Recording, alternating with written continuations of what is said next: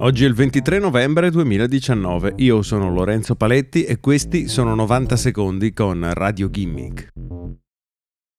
Alla NASA si sta preparando a lanciare un robot sommergibile da lanciare sotto i ghiacci dell'Antartide. L'obiettivo è quello di testare la tecnologia in vista di un simile lancio sulla superficie di Europa, uno dei satelliti di Giove.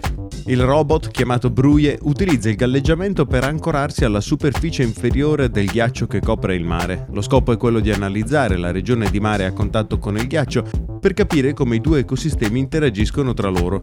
La maggior parte dei sommergibili faticano ad analizzare questa regione, ha spiegato il capo ingegnere del progetto. Le correnti oceaniche spingono spesso le sonde contro il ghiaccio, distruggendole, oppure è richiesta troppa energia per mantenerle in quella posizione. Bruie, al contrario, utilizza il galleggiamento per ancorarsi al ghiaccio e fare fronte anche alle correnti più intense. Europa, il satellite di Giove, di poco più piccolo della Luna, dovrebbe avere un grande oceano sotto la sua superficie ghiacciata, per una quantità di acqua superiore a quella presente su tutta la Terra. L'acqua è un ingrediente fondamentale per la creazione delle forme di vita, o almeno per quelle forme di vita che conosciamo.